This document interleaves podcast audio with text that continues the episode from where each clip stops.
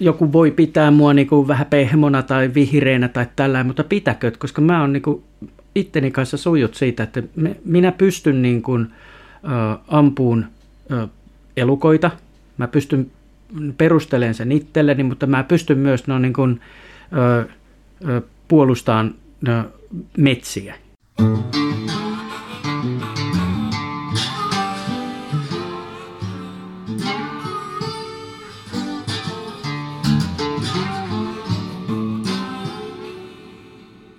Kuuntelet Saappaat jalassa podcastia.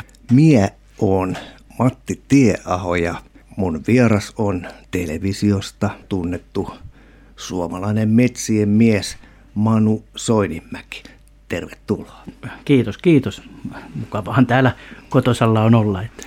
Niin Manu, kuvailepa mulle vähän tätä miljöitä, missä nyt ollaan. No joo, me ollaan tässä mun pyhimmässä paikassa, eli autotallissa ja täällä niin, ähm, mikä Män keviksi kun tätä kutsutaan, niin täällä sitten on kaiken näköisiä härpäkkeitä ympärillä, mutta kokonaisuudessaan tämä paikkahan on niin kuin tätä Vesilahden Narvan kylää ja toi kotitalo tuossa, mikä tuossa vieressä on, niin on aikoinaan ihan omin kätösin siihen rakennettu siten, että tähän mettästysseuraan täällä Narvassa pääsi sillain, että kun on ö, joko omistaa maata tai sitten ö, asuu sen toiminta-alueen sisällä, niin se, eihän siihen voinut mitään muuta kuin sitten piti rakentaa se, kun maatakaan ei ollut. Ja tässä sitä nyt sitten ollaan. Ja mä on kyllä, vaikka mä täältä kotoisin ole täältä Vesilahdelta, niin mä oon hyvin tyytyväinen tähän paikkaan ollut. Mutta eikö se ole niin, että sä oot Lempäälästä? No joo, sanotaan, että jo, mä oon suurimman osan elämästäni sen, ja sen vielä vauhdikkaan nuoruuden elänyt kyllä Lempäälässä, mutta ihan, jos oikein tarkkaan katsotaan, niin mä oon syntynyt Piispalassa tuossa Tampereella, että mä oon niinku ihan paljas jalkainen tamperelainen, että reenaa, reenaa, että mahdu porukkaa. Vähän meiningillä. Että. Mun täytyy nyt kysyä, kysyä tai siis tämä on minusta hassu juttu, että sen mitä on sun touhuja seurannut, niin, niin äh, sä oot metsämies, mutta kannata tapparaa, et ilvestä. No, Mikä ihmettä? No onhan se, sehän nyt on ihan selvä.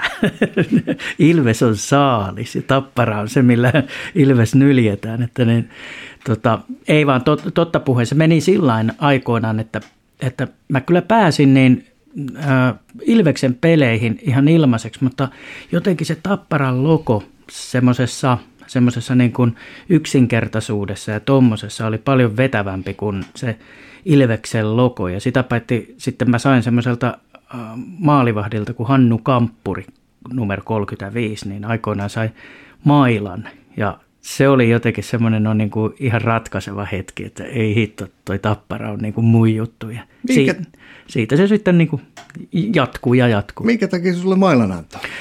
Kai mä ruinasin sitä niin ahkerasti. Se oli jossain reeneissä. Mä olin katsomassa niitä reenejä siellä Hakametta hallissa. Onko sulla joku piilotettu jääkiekko menneisyys itselläskin? Öö, no joo, kyllä mä silloin niin, niin pelasin nuorena, olikohan se johonkin E-junioreihin saakka, mutta kun mä oon tämmöinen tämmöinen persialkainen, niin eihän mä oikein siellä pärjännyt sitten. Ja sitten Oulun yliopiston urheiluseurassa mä olin kyllä molarina siellä yksi tai kaksi kautta. Ja se olikin, kato, kun mä olin ainoa molari, niin se oli kauhea, kun mä olin aina, aina maalissa siellä. Mutta ei, jos tosiaan tuosta tästä eräilystä sen verta vielä jatketaan, niin toi, toi Öö, Pispalassa se tuskin Joo, ei, kato, mä ihan siitä sitten muutettiin Lialahteen ja sitten sieltä sitten kun mä menin kouluun, niin siis ihan niin kuin peruskouluun ekalle luokalle, niin silloin me muutettiin tuohon Lempälän Sääksjärvelle. Ja sitten joskus sanotaanko ehkä, ehkä 10, 13 sillä välillä, niin mulla syttyi semmoinen, semmoinen mettästysinto siinä. Ja se on ollut pakko olla jotenkin sisäsyntystä, koska iskä ei mettästä ollenkaan ja äiten puolelta ei tule mettästäjiä ollenkaan, mutta sitten mä oon miettinyt sitä, että toi, toi iskän puolelta on se Karhunkaata ja Martti Kitunen on tuosta Virroilta ja iskä on sieltä kotoisin sitten, että mahtaisiko siinä olla jotain samanlaista, koska mäkin, mäkin on tämmöinen niin, niin kitukasvunen ja Martti aikoinaan, niin ei se kelvannut miesten hommiin ollenkaan, niin se pistettiin ampuun mettoja ja muuta särvintä muille – ne, et kun muut oli heinätöissä ja tällä näin, niin se, se teki tämmöistä ja sitten se rupesi pikkuhiljaa naamuskeleen karhuja ja kaiken näköistä. Niin tämä kuulostaa ihan, ihan, niin kuin, että, ihan niin kuin muulta. Oliko se Kitunen, joka ampui ihan, ihan tota pienoskiväärillä? Joo, kyllä, kyllä. Joo. Karhuja? Joo, joo, se oli se äijä. Lähtisitkö itse pienoskiväärin kanssa? Vaikka ilmakolla. joo, mutta ei ole todistettavasti mitään tällaista verisukulaisuutta. Itse asiassa, itse asiassa mä en, ö, kyllä on, mutta että niin mä en muista miten se menee. Mä oon hirveän huono tässä sukututkimuksessa, mutta kyllä esimerkiksi Martti Kitunen oli Soininmäen talossa, kävi no niin kuin yötä viettämässä mettästysreissulta ja yhtään tiedä sitten minkälaista verta sitten on lipsahtanut siinä kylkeen, että niitä niin. Eli, eli nyt ei puhuta edes mistään inkarnaatiosta, vaan ei, tässä saattaa kyllä olla tässä, ihan tällaista. Joo, kyllä tässä saattaa olla ihan tottakin. Että... Jissus sen. Täytyy ottaa hattu pois päästä.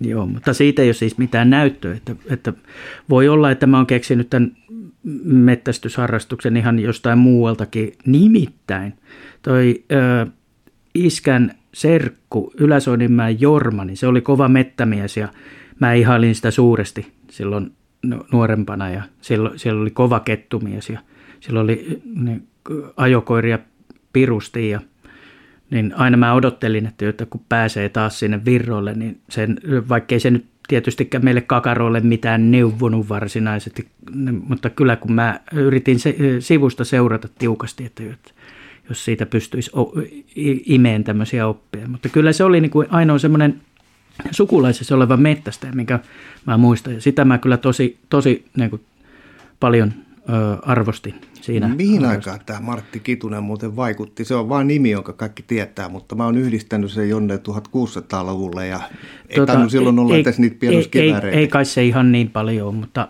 se, mutta nyt kyllä mä en pysty sanomaan tuohon kyllä vuosilukuja ollenkaan, koska mä valehtelisin, jos mä sanoisin. Että ne, mutta kuitenkin mutta Martti Kitunen on suomalaisessa metästyksessä suurin piirtein samaa kuin, kuin Robert Johnson on blues-musiikissa, eli, eli suuri menneisyyden mies, jonka henki edelleen elää. Never heard. no se oli vaan semmoinen Amerikan kaveri.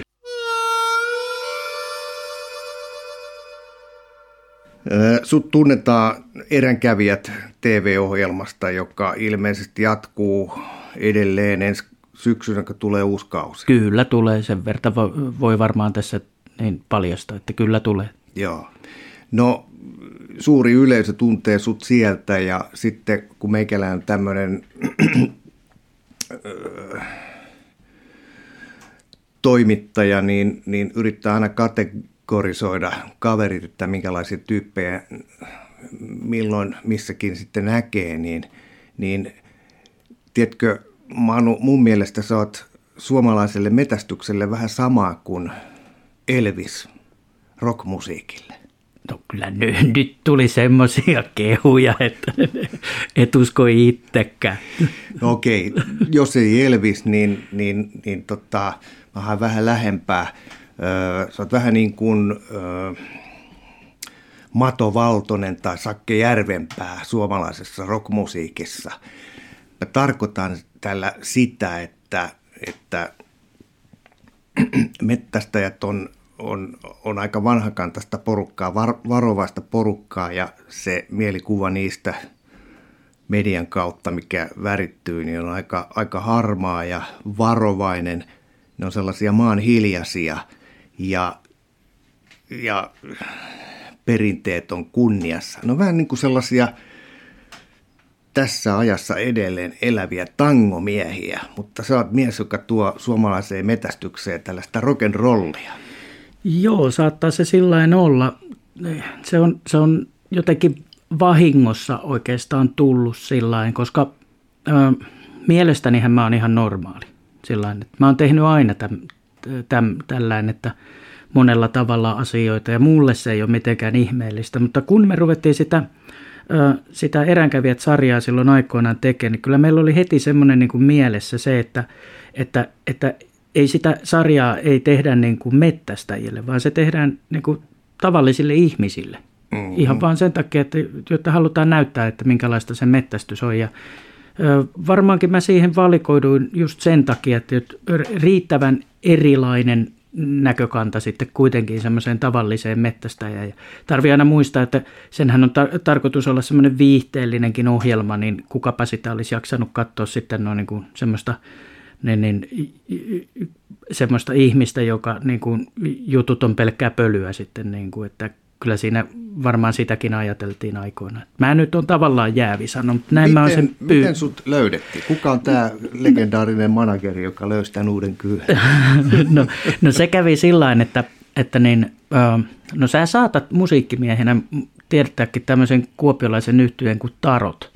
Ja sitten niin mm-hmm. niin Tarotissa oli kaksi laulajaa, niin toinen on tässä Nightwishissa pasistina nykyään ja toinen on Tommi Tuple Salmela. Ja Tommi Tuple Salmela on sitten pelaa myöskin tämmöistä puulaakin jääkiekkoa ja niiden joukkueessa on Mikko Varjoranta, joka on tässä, ö, ö, tässä tuotantoyhtiössä oli kuvaajana. Ja niillä tuli puhe sitten siellä pukukopissa, että, jo, että he on, heillä on tämmöinen uusi prokkis tulossa, että tarvittaisiin semmoisia niin kuin semmoisia niin kuin mettämiehiä siihen ja kalamiehiä, niin tämä Tommi sanoi, että hän saattaisi tietää yhden. Ja sitten ne otti muhun yhteyttä ja pyysi semmoisen mettästys CVn ja sitten mä lähetin sen sinne. Vähän niin kuin, että mitä mä oon niin kuin tehnyt. Seis. Mettästys CV. Tämä tapahtui siis, äh, mitä tästä on 5 Jotain, se, jotain tämmöistä jo. Mm. No, joo. Mitä siinä sun CVssä no, oli? Si, siinä oli vaan se, että, että koska mä oon suunnilleen aloittanut mettästyksen, suunnilleen vuosiluvut ja sitten, että, että mitä, minkälaisia mettästys, tai mitä mä erityisesti mettästelen ja, ja, tota, ja mitä mä tein. Siinä oli tietysti mainittu kaikki ajokoirat ja tämän tyyppiset hommat. Ja, ö, sitten sen jälkeen ne otti yhteyttä, että olette tervetuloa Ruissaloon koekuvauksiin ja sitten siellä koekuvauksissa niin mulla oli tietty määrä aikaa esitellä jotain laitetta – sitten mulle annettiin tietty määrä aikaa kertoa joku tarina. Mikä helvetin laite? Oliko se sun joku oma värkki? Joo, siis tai jotain, jotain esitellä, esittää siihen, mikä, mikä liittyy niin kuin sun harrastukseen jollain tavalla.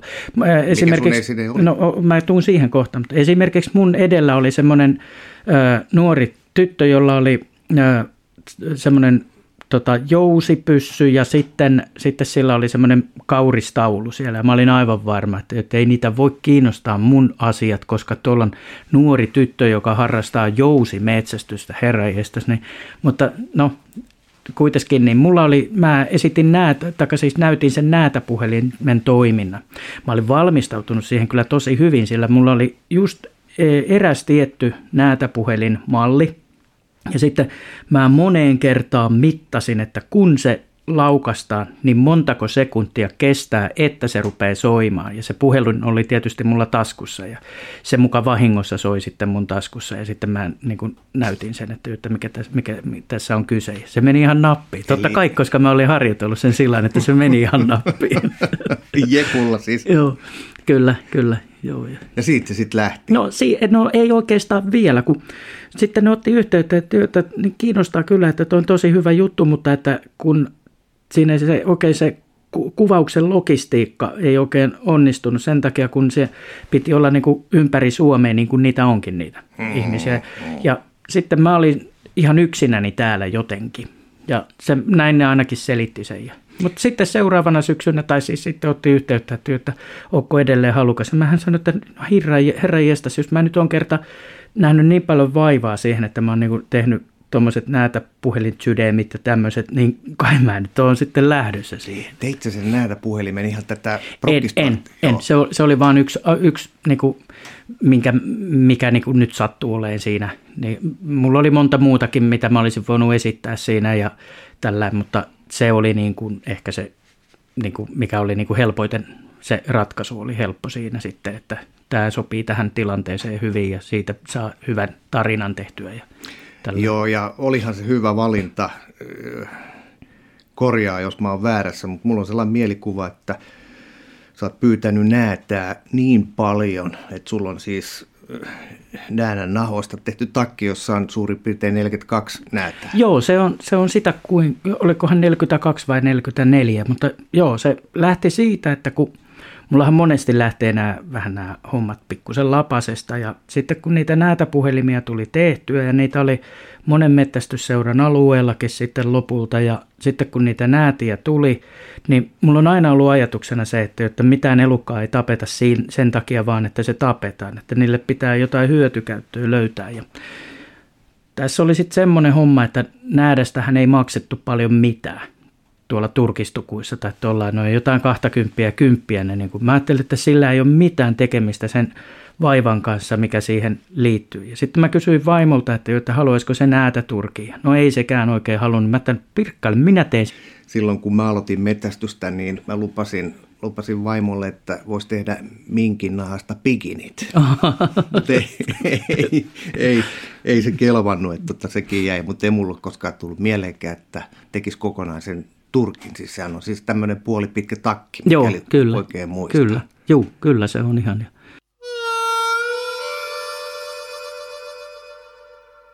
Miten muuten äh, sä itse taanannut, duunannut näitä karvoja, siis eläimen nahkoja? Teit siis, itse nää, nähdät? Siis en, en mä niitä parkitte itse kyllä, että, mutta tottahan ne tietysti käsitellään sillä Mulla on ollut semmoinen tapa, että kun sen nähdään nahan nylkeminen kestää noin sanotaan kolme neljä minuuttia, jos nyt pikkusen liioitellaan. Mm-hmm, niin, mm-hmm. Ja niin sitten mä oon pistänyt sen tiiviiseen pussiin ja pakastimeen ja sitten, ö, sitten keväällä mä teen sarjatyönä sen kuivattamisen sitten niille. Että, että, ja sillähän ei ole mitään väliä, että onko se nahka niin kuin karvapuoli päällä päin vai sisällä päin, koska ne tulee itselle. Niin mm. miten se onkaan helpointa, että, juu, että karvapuoli sisäänpäin ja that's it.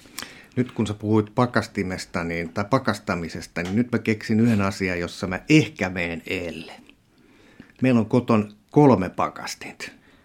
Oh, jaa, meillä on tässäkin huoneessa on jo kaksi ja sitten yläkerrassa on yksi ja sitten on vielä keittiössä on yksi. Mutta toi, tämä yksi pakaste, mikä tässä on, niin se on täynnä mun väitöskirjaan liittyviä eh, jäniksen eh, ruhoja ja sitten niin, niin, niiden suolistoja. Että se ei ole, se ei ole välttämättä, niin kuin, sitä ei lasketa semmoiseksi. Se on semmoinen väliaikaisvarasto, että se, se tulee sitten kesän aikana tässä tyhjeneen, kun mä saan ne, ne ikään kuin analysoitua ne otukset. Huomaatko, tässä rakentuu ihan selvästi tällainen draama. Mä yritän haastaa sinut tavalla tai toisella ja aina sä vedät isomman kortin. No mun tarvii kohta vähän, vähän tahallaan hävitä, että sä suutu. Joo, mutta hei toi, toi väikkäri, niin mä leikkaan nyt ennen kuin, mä, mä varmaan palataan vielä tuohon näätään ja näihin sun laitteisiin, mutta, mutta siis suurelle yleisölle sä oot siis tämmöinen tunnettu metsämies televisiosta, mutta ehkä kaikki ei ole seurannut niin tarkkaan niitä ohjelmia. Eli täytyy muistuttaa, että sä oot sitten sen lisäksi, että sä oot intohimoinen metsämies, monipuolinen mettämies, toimelias kaveri kaikin tavoin sillä saralla, niin sä oot myös sitten, sitten biologi ja tosiaan tällä hetkellä teet ilmeisesti, ei ole vielä valmis väikkäriin. Joo, ei, ei ole todellakaan vielä valmis. Ja väitöskirjahan äh, koskettaa mettäjäniksen ja rusakon tämmöistä monivivahteista suhdetta toisiinsa, koska tiedetään, että rusakko pöllii geenejä metsäjänikseltä ja sillain, niin se nyt on tässä lyhyessä aika, ajassa vaikea selittää täydentävästi, mutta... Tarkoitatko sitä, että rusakot on kohta valkoisia? Öö, vaan sitä, että ne pöllii tuommoisia niin pohjoisuuteen niin kuin so, sopeutumisgeenejä ja ne levittäytyy mettäjäniksen alueelle. Niin, Sitten, rusakkohan on tullut meille, eikö se tullut tuolta itärajan takaa? Ja... Niin, ja mahtaako olla sitten, niin, niin, joo, sieltä se varmaan on tullut tänne. Joo, että... ja kestää kylmää huonommin kuin jänis perinteisesti, joo. mutta nyt siis tutkit, että... Joo, ja, joo, ja si, sitten, siinä on, sitten siinä on semmoista luultavasti niin kuin jänis pöllii, ei kun siis rusakko pölli mettäjäniksen alueita sopeutumalla paremmin näihin olosuhteisiin ja sitten mettäjänikselle taas tämmöiset nykyiset olosuhteet näyttää olevan niin kuin myrkkyä, kun ajattelee, että on tänäkään vuonna oli, oliko kaksi päivää, että lunta oli maassa ja sitten mettäjänis kuitenkin on valkoinen. Mutta mä väitän, tästä ei ole vielä tutkimustuloksia, mutta mä oon suunnitellut tähän jo semmoisen maastokokeen, niin mä väitän, että se predaatio, eli elukoiden saalistaminen, joka kohdistuu mettäjänikseen, ei siltikään riitä tappaa mettäjänistä sukupuuttoon täältä, koska muuten se olisi jo kuollut aikaa sitten. Tässä on ollut muitakin tämmöisiä huonoja syystalvia, milloin on ollut vasta jouluna tullut lumimaahan tai tällä, ja jänis on ollut valkoinen jo pitkään. Niin, siis väität, että vaikka Etelä-Suomessa ei ole kohta lunta ollenkaan, niin tämä valkoiseksi talvella värjäytyvä jänis, se tulee selviytymään siitäkin huolimatta, että meillä on sitten tämä pikkasen isompi rusakko, joka no, no, tekee nämä pahaa y- nämä, Tämä yhteisvaikutus on vaikea tässä, mutta, mutta, mutta tämä yksittäistä asiaa, eli sen jäniksen selviytymistä, val, jäniksen selviytymistä mustassa maassa, niin se on, se on liian ilmiselvä selitys, kun ajattelet ihmisen, ihmisen mielestä. Sehän näyttää, että totta kai se kuolee, totta kai sen saa saaliiksi kaikki, mutta ei se näin ole. Mulla on ajokoiria, no eilen kuoli yksi niistä, mutta että niin, niin, niin ää, Otan osa. No, jos, jos tota, jos ei siihen osaisi varautua, niin ei sitten kannattaisi ottaa koiraa ollenkaan. Mm. Että eihän se sinänsä yllätyksenä tullut, mutta kiitoksia kuitenkin. Joo, niin tota, mulla on semmoisia ajokoiria, jotka ajaa samaa jänistä. Niin en mä niin kuin joka päivä sitä tietystikään tee, mutta se lähtee suunnilleen samoilta alueilta ja mä näen sen jäniksen ja ihan totta, kyllä se vaan saakeli selviää siellä. Että, niin, tota, että kyllä ne on niin kuin näyttöä siitä, että, että ei ne häviä niin helposti kuin niin, siis tarkoitat, että se jänis pääsee karkuun niitä koiria? Ei, ei vaan sitä, että se jänis yleensä on olemassa siellä. Että mä löydän sen saman jäniksen sieltä niin kuin viikko toisensa jälkeen. Joo. Vaikka maa on valkoinen, niin, ei kun anteeksi, maa on niin kuin musta ja mm. jänis on valkoinen, niin mm. niin silti se selviää. Että luulisi, että se on niin kuin, että mikä vaan huuhka ja heti kun sen näkee, nimenomaan, se olisi heti nimenomaan. Myös, myös luonnosta löytyy näitä, jotka ottaa. Joo, nimenomaan siis luonnosta. Joo. Mutta se, että se löytyy, kertoo vaan siitä, että kyllä se selviää. Ja ainakin meillä niin tämä fluktuaatio, eli tämä kannan niin kuin tämmöinen niin kuin vaihtelu, niin se, se on niin kuin näinä vuosina menee ihan miten sattuu, riippumatta siitä, että onko lunta vai ei. Eli mä väitän, että siinä on tämmöisiä tautihommat ja tämmöiset on paljon merkittävämpiä sitten kuin se valkoisuus, mm. siis maan valkoisuus. Mutta tässä tämä on vasta tämmöisiä mututietoja ja näihin me päästään sitten myöhemmin sen, sillä että meillä on oikein ihan niin tutkimuksellista näyttöä tästä. Milloin me saadaan No tämä? tota, mulla, on, mulla on nyt semmoinen niin systeemi, että mä meinasin... Öö, mulla on jäniksen nahkoja tuolla pakkasessa ja sitten mulla on rusakon nahkoja ja sitten mä yhdeltä ö, porilaiselta taiteilijalta pyys, lähetin sille jäniksen ruhon, nahattoman, ja se teki siitä kipsistä semmoisen valoksen ja semmoinen niin kuin makaava jänis. Ja nyt mun tarvitsisi se monistaa sitten lasikuitumuottiin ja sitten sen jälkeen uretaanista tehdä niitä muotteja, pistää nahka päälle ja pistää niitä maastoon kokeeksi. Ai, ja perkele. sitten kato riistakameralla kat- kuvata, että ketä siellä käy. Koska jos siellä kävisi esimerkiksi ilves, niin se voisi ajatella, että joo, tämä oli henki pois. Sitten mm-hmm. niitä voisi pistää kato erilaisiin paikkoihin ja eri, erilaisina ajanhetkinä, rusakko valkoiselle ja valkoinen mettäjänis mustalle ja mm-hmm. kaiken näköisiä näitä. Niin tämmöinen on tämä, minkä mä oon suunnitellut tämän, ihan itse tämmöisen kokeen. Kuulostaa mielenkiintoiselta. Joo, joo. Ja mä Ei on... kuulosta sellaiselta niin kuin kirjoituspöydän takaa suunniteltulta jutulta, vaan kuulostaa ihan, ihan tota mettämiehen tekemältä väikkärisuudelta. Joo, ja sitten se ensimmäinen juttu, mikä pitäisi tulla semmoiseen lehteen kuin Methods in Ecology and Evolution, niin semmoiseen Ihan tämmöinen journali. Joo, kyllä. Joo. Ja niin, niin siihen tulee justiin tämä ensimmäisenä juttuna ollaan ajateltu tämä mun jäniksen pyydystys vekotin, en mä sille ole parempaa nimeä keksinyt, millä mettäjänis tai rusakko otetaan tieltä kiinni niin kuin, niin kuin Sulla verkolla. on tämmöinen vekotin. Onko se on siinä se... sun takana siinä. Niin, tota, tai tämä tässä näin. Niin, Tää. Juu. Tähän tulee noihin akseleihin tai näihin tankoihin, niihin, niiden väliin pujotetaan verkko. Se tulee tä- täällä toisella puolella tietä, on toinen samanlainen. Mm. Sitten niin, ja siellä on sitten, ja sitten tota, kun se jänis juoksee tosta, niin siinä on liiketunnistin, joka huomaa sen. Toinen vaihtoehto on sitten, sen, siinä on siis kolme eri toimintoa. Toinen on sitten se, että kun sä näet, että se jänis juoksee, niin tämmöisellä auton oven lukitusmekanismilla saadaan laukastua toi halutu, halutu, halutulla ajan hetkellä.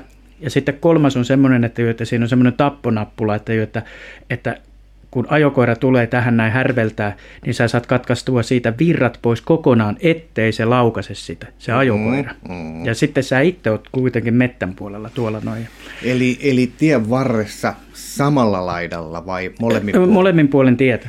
On, on vähän, se, niin kuin, vähän niin kuin tolpat pystyssä. Joo, kyllä. Ja sitten niistä lähtee semmoiset aisat, jotka nousee pystyyn sitten. Siinä on ö, semmoinen helvetinmoinen jousi on se voimanlähteenä, mikä no, nostaa sen pystyyn. Mutta se, että Tuleeko se, sellainen verkko pystyyn? Joo, se, se verkko nousee tällä näin, niin, niin ja Aa, se, se jää niin sinne taskuun? Joo, se jää sinne puolin. taskuun kyllä, joo, ja se ei siis mm. niin kuin, se ei, se ei millään tavalla vahingoita sitä elukkaa. Joo. Tarkoitus on saada se kiinni pannotusta varten ja sitten päästään meneen. Että. Minkälainen panta laitetaan jänikselle? Tota, se, se on semmoisia alle 70 grammaa painavia niin, niin, pantoja, mikä se ei voi olla sen painavampi, koska se on vaan se korkeintaan niin kuin 5 prosenttia se saa olla sen otuksen painosta. Ja sitten se ei saa aiheuttaa niin kuin kuolleisuutta siihen, eikä muutenkaan niin kuin haitata niitä. Sitä on muissa tutkimuksissa testattu niitä pantoja, ja ne toimii ihan hyvin. Tämä teknologiahan auttaa luonnon tutkimusta ihan älyttömästi. Tiedettä, että esimerkiksi tällaisia vesieläimiä, merikarhuja, siis hylkeitä ja etelämerin norsuja, niihin voidaan laittaa tällaisia seurantalaitteita, jotka pelaa ties kuinka kauan ja lähettää sitten aina kun tulee pintaan, niin dataa satelliitin kautta jonne, jossa sitten selvitetään, että kuin syvällä on käyty, kuinka kauan on oltu pinnassa. Joo, niin, tässä, tässä on semmoinen, että jos me saataisiin semmoinen, onko se Lovaran vai Loravan niin kuin järjestelmä, niin ne pannat juttelee keskenään. Eli jos meillä olisi riittävän paljon niin kuin otuksia, jotka on pannotettuna, sitten me nähdä, nähtäisiin, että jo, että mettäjä, niin se rusakko on ollut toisia, niin ne vaihtaa tietoja se panta siis, Joo. jonka takia me päästä siihen, että kuinka paljon niillä on niin kuin tämmöistä niin kuin, niin kuin kommunikaatio, tässä ei kommunikaatio ole väärä sana, mutta niin kuin, semmoista niin kuin tekemistä toistensa kanssa ja paljonko ne niin kuin, tapaa toisia. Ja toinen, mikä meitä kiinnostaa kovasti, oli se, että, että kuinka paljon noin nuoret rusakkourokset liikkuu. Että onko se urokset, jotka, jotka ikään kuin siirtyy syntymäpaikaltaan, eli levittäytyy uusille alueille, että onko se nimenomaan uroksia. Ja, ja koska me oletetaan niiden olevan. Mm. No. Minkä takia sä mm, otit jäniksen ja rusakon kohteeksi? Onko se sulle jotenkin herkkä laji, no, läheinen se, ystävä? No joo, mulla, no, tässä on vähän semmoinen homma, että tässä sattuu monta, monta hyvää sattumaa, kun tuo Pohjoismäen Jaakko, mikä siis niin kun on mun väitöskirjan ohjaaja, niin niiden projekti, niillä on nimenomaan siis metsäjänis rusakko-projekteja ollut siellä Itä-Suomen yliopistosta. Niin mähän oli, mähän oli helppo mennä niin kuin ikään kuin jo valmiiksi katettuun pöytään. Niin kuin, ja tutkimusasettelu oli ikään kuin jo valmis siinä. Ja sitten, sitten toisaalta se, että, että vaikka, ää, vaikka mä mut niin kuin eräänkävijöissä profiloida hyvin helposti, niin kuin, että mä teen kaiken näköistä koko ajan, niin totuushan on se, että, että onhan mä niin kuin henkeä ja veräin ajokoiramies että niin kuin mulla on niin kuin parhaimmillaan ollut kolme ajokoiraa yhtä aikaa, niin, niin, ja ne on kaikki puhtaita jäniskoiria, niin se jänis ikään kuin on ollut mulle aina rakas sillä tavoin. Että niin. niin, se sun metästys kun alkoi, niin alkoiko se ajokoirametästyksenä vai sorsalla vai? Ei, se, se alkoi loukkupyynneillä sen takia, koska, koska pyssyn saaminen oli, se oli vasta 15 vanhana siihen aikaan oli mahdollista. Ja sen sai sillä että, että, että niin 15 vanhana niin kuin vanhemman suostumuksella. Ja sitten mä ostinkin sen haulikon silloin 15 vanhana, mutta kun mä harrastin sitä jo aikaisempaa, niin sitten kun oli minkkiloukkuja ja minkkimanunahan mut tunnettiinkin to, tosiaan, niin... Lempäälässä. Joo, joo. Niin, niin siinä kävi kato sillä tavoin, että, että kun se oli ainoa mahdollisuus harrastaa mettästystä ilman pyssyä, eli Hei, loukkuja. mitä sä teit niille minkeille ja No hukutin tietysti, se oli siihen aikaan sallittua. niin, mutta hyödynnit sen. Joo, voi että ne, toi, toi, toi, mulla oli niitä jonkun vertakin ja sitten mä niitä parkitin ja sitten niistä, niistä tehtiin, niitä annettiin kelle, kelle sattui ja sitten ne teki niistä itselleen kauluksia ja tämän tyyppisiä ja mulla ei taida it, itsellä olla enää yhtään niitä parkittuja jäljellä, mutta sitten mä osan niistä myin, mutta kun mä jotenkin aina rakastuin niihin niin kauheasti, että mä en niin kuin halunnut myydä niitä, kun mun mielestä se raha on niin kuin inhottava asia tässä, tässä niin kuin, kun, kun, kun, kun, mm. kun ajattelet sitä, että, että se on jotain, joka on luonnosta, ja sitten sä vaihdat sen jokin niin kuin kylmään rahaan, niin se ei ole oikein mun juttu ollut ollenkaan. Että jos multa esimerkiksi niin kuin, niin kuin, vaikka, vaikkapa tuosta keräät kauhean määrän kanttareille, niin että myykö ne jollekin ne, ne torilla vai annakko, niin kyllä mä melkein mieluummin ne annan ihmisille, kun että kehtaan ottaa niistä rahaa, kun jotenkin se tuntuu vaan niin inhottavalta, että, mm. että, että ei, ei, ei luontoa pitäisi niin kuin muuttaa rahaksi. Siis, Eli et pyytänyt supi, supia ja minkkejä sen takia, että saisit mopon? En, en kyllä, ettei, että ne, tota, kyllä mopo tuli hommattua sitten ihan, ihan vaan niin kuin kesätyörahoilla. Tai Ai sun on mopokin on? On, Helkamaa AX. niin, se, se, oli se, se oli se muuten, mikä oli siinä esitteessä. Se oli ensimmäinen a, ne Helkama AX, mikä oli punainen ja valkoinen, niin mä, mulla oli se, mikä oli esitteessä se valkoinen, juuri se yksilö. Öö, onko se sellainen patumallinen mopo vai onko se sellainen monkkityyppinen? Ei vaan, siis sehän on semmoinen, missä on isot pyörät että, ja millä pääsee vähän niin kuin mettässäkin. Totta kai. Niinpä tietenkin. Se, semmoinen, Joo. että, niin, niin, eikä mulle nyt semmoinen PV-suitsa oikein sopinut tai munki, että ne, tuota, kun piti mettässä. Niillä mä kävin katsomassa minkkiloukkuja sitten. Niin. Metästys, kun se alkoi sulla näistä loukkupyynnistä, niin oliko niin, että sitä ennen sä harrastit jo perhosia? Sähän oot joo, valtavan innokas perhosta. Joo, itse asiassa siinä kävi sillä tavoin, että, että ö, ö, iskä näytteli niin kuin, kaiken näköisiä linnunpesiä ja, ja, näy, ja sitten puhalti mulle malliksi jonkun munan, jonkun räksän munan ja sitten mä harrastin sitä lintujen munien keräämistä siinä jonkun aikaa, ja, mutta se oli aina semmoista keväil, keväistä hommaa ja, ja, ja, ja eikä sitä hei siihen aikaan pidetty kauhean pahana. Nythän tietysti niin kuin niin kuin kaikki paheksuu sitä kovasti. Mutta siihen aikaan, ja kun pikkupoika oli vajaa kymmenen vanha, niin en, ei sitä ajatellut sillä tavoin ollenkaan. Mutta sitten serkkupojat, niin ne keräs perhosia. Mä näin niitä perhosia, sireenikiitejä ja kaikkea komeita, mitä niillä oli. Sehän siinä. on iso perhonen. Niin on joo. Ja sitten niin, niin, niin vuonna 1984, niin silloin mä rupesin kerään perhosia. Mun ensimmäinen perhonen on itse asiassa kokoelmissa vielä on niin vuonna toinen päivä kuudetta 84 pihasta otettu ritariperhonen. Se on ihan huonokuntoinen risa paskan koiras, mutta se on edelleen siellä kokoelmassa juuri sen takia, koska se on sen ensimmäinen. Mm. Ja sitten serkkupojat on lopettanut perhosten keräilyn jo aikaa sitten, mutta kyllä se vaan mulla jatkoi se, niin kuin me, mun iskä sanoi, että, että älä semmoista hullutusta rupee harrasta. Hitto tässä ollaan. 46-vuotias äijä, niin, niin 36 vuotta harrastanut perhosia. Niin, että kyllä se hullutus taisi sitten jäädä. Niin, ja sen verran tuossa toissa jaksossa jututin kotkalaista perhosmiestä Late Luukkosta ja tajusin, että perhostus on, se on, ihan, se on vähän niin kuin jäävuori hommaa, että että tämmöinen maallikko kun kuulee, että joku harrastaa perhosia, niin tulee sellainen mielikuva, että joku hyppii puutarhassa haavi kädessä, mutta sehän on mahdottoman tieteellistä ja säännösteltyä hommaa. Että... On, on, on, joo.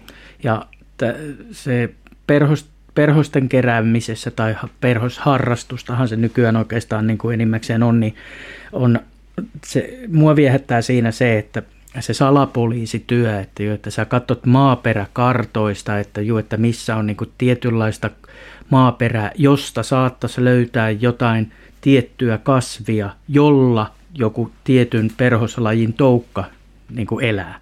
Ja sitä kautta löydät sen perhosen. Se, se on kuule enemmän kuin sata jänistä sitten, kun sitä kautta saa tämmöinen salapoliisityö. Ja, ja sitten paikkojen etsiminen, että Voithan sä mennä esimerkiksi, tästä lähdet Muonioon, niin tota, Muonion ja Oloksen välissä siinä, niin niiltä soilta saadaan Hadaskreelingia ja se on se Locus Classicus paikka, mistä kaikki sitä käy hakemassa tai kaikki menee sinne ensimmäisen. Mutta miksi? Kun katsot sitä ympäristöä, siellä samanlaista suota on joka puolella, niin se on niin kuin mielen köyhyyttä ajatella, ettäkö se olisi juuri siinä paikassa. Ja senpä takia mua aina viehättää se, että mä menen sinne, missä muut ei ole niin kuin etsiin niitä ihan omia mestoja, koska niistä saa parhaimman tyydytyksen nimenomaan siitä, että jes, mä keksin, että, että täällä, täällä se on.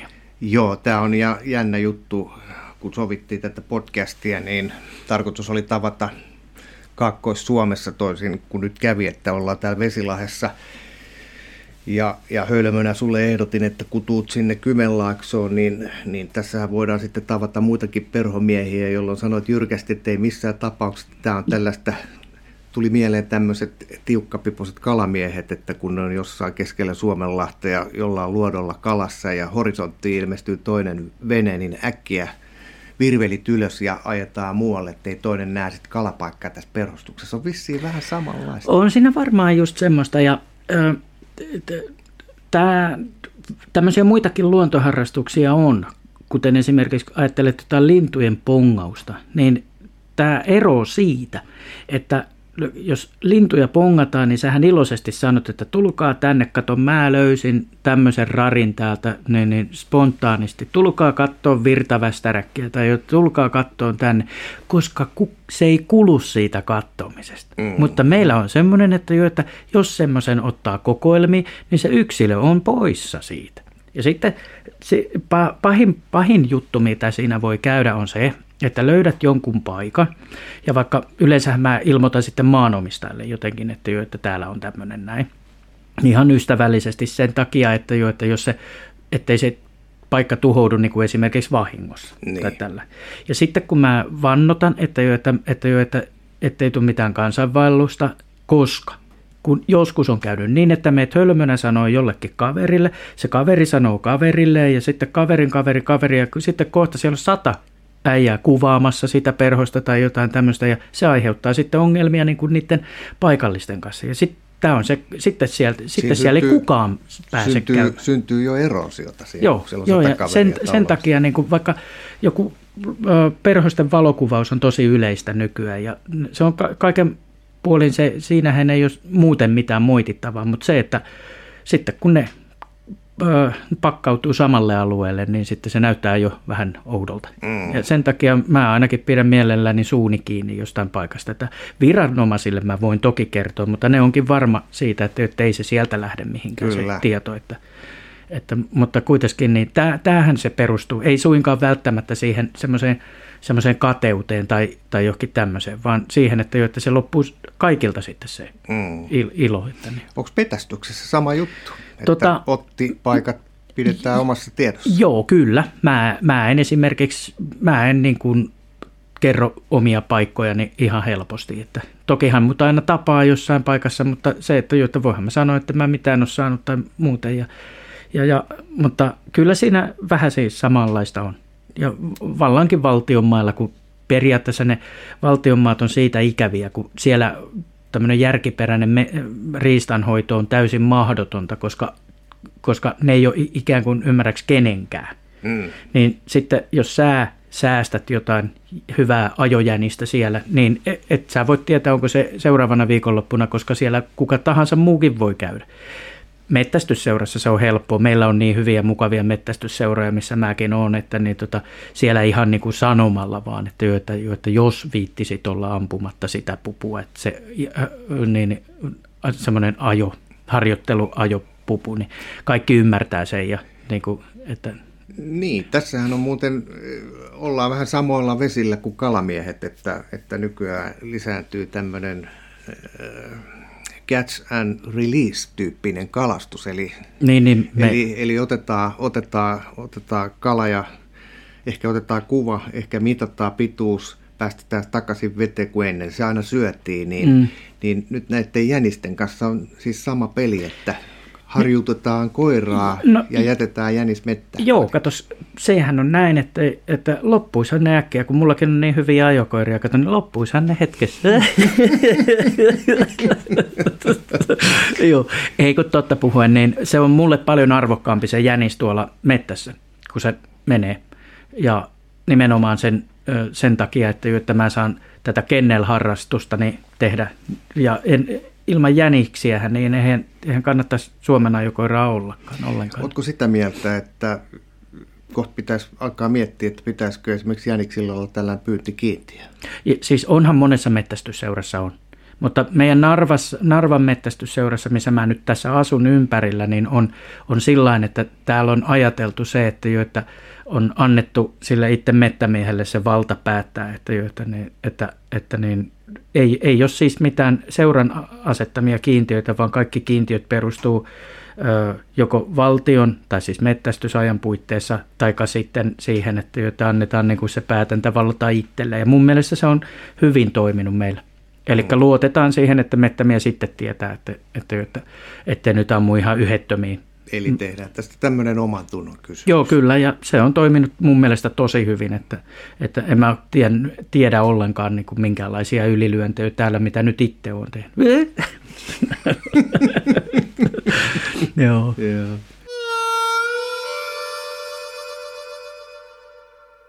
Se, minkä takia mä pidän sinua tällaisena suomalaisen metästyksen rock'n'roll-miehenä, niin on just tämä sun ennakkoluuloton asenne siihen metästykseen, että, että jos aikana on ammuttu vain nuolia ja heitetty pilkkakirveitä perään, niin sä oot kehittänyt kaikenlaista sortimenttia. Mikä se näätäpuhelin? Joo, Mikä tota, on se juttu? Nyt, nyt tarvii heti, heti sanoa sen verran, että, että näätäpuhelimmehan ei ole täysin niin kuin mun ö, niin kuin oma keksintö. Eli mä oon kuullut siitä – aikaisempaa, että tämän tyyppisiä ratkaisuja on, mutta koska semmoisiahan ei kukaan tietystikään kerro, ja multakin on moni ihminen kysyn, kysellyt, että, että no kuinka, kuinka se näitä puhelin toimii.